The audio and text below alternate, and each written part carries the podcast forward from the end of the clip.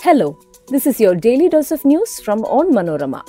I am your host Deepa Soman, and these are the major news stories of the day.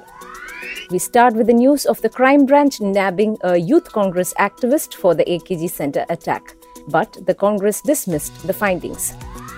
Kerala all set to conclude Aadhaar ration card linking. Nationwide NIA crackdown on Popular Front, 106 workers arrested and raids conducted across Kerala.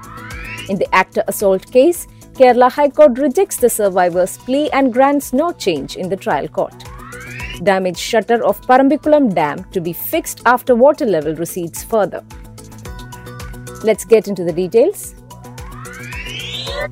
A youth congress activist was arrested by the crime branch on Thursday for hurling firecrackers at the CPM headquarters, AKG Centre in Thiruvananthapuram on June 30th night. Attipara Youth Congress President Jithin has been taken into custody for questioning. The crime branch confirmed that Jithin flung the low intensity explosives inside the AKG Centre, as per reports. A forensic report stated that the explosives thrown were firecrackers. Meanwhile, Congress said it will not accept the crime branch's findings and the arrest. Party leaders were unanimous in denouncing the police action and said it was an attempt to divert attention from Rahul Gandhi's Bharat Jodo Yatra. MLA Shafi Parambil said that the police are trying to implement the agenda of the CPM to make the congressman a suspect and questioned why they took so long to arrest if the suspects were indeed congressmen. The Kerala Food and Civil Supplies Department is all set to complete the linking of ration cards with Aadhaar, the 12 digit individual identification number provided to the public by the Unique Identification Authority of India. An announcement in this regard could be made by December as soon as the remaining 1.5 lakh ration card holders out of the total 92.88 lakh complete the process by providing biometric details or fingerprints for Aadhaar authentication. Kollam, Pathanamthitta, Malappuram and Alappuzha districts have reported 100% submission. Palakkad, Kozhikode and Thrissur districts have achieved close to 100%. In a massive nationwide crackdown against the Popular Front of India, the National Investigation Agency or the NIA on Thursday raided properties linked to it.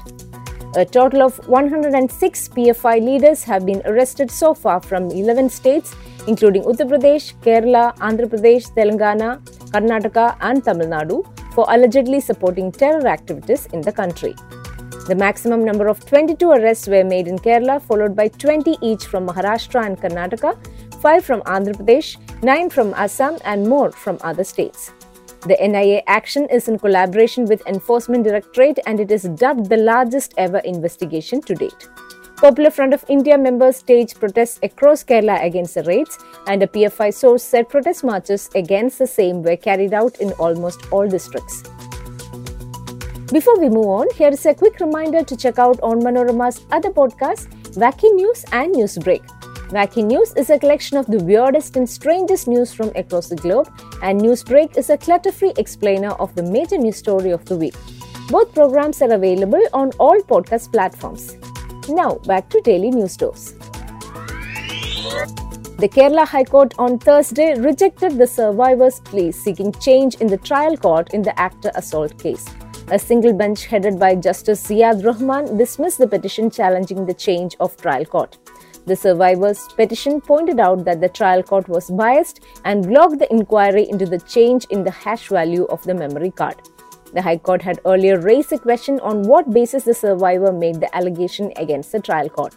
Earlier, the hearing of the case was transferred to a female judge at the request of the survivor.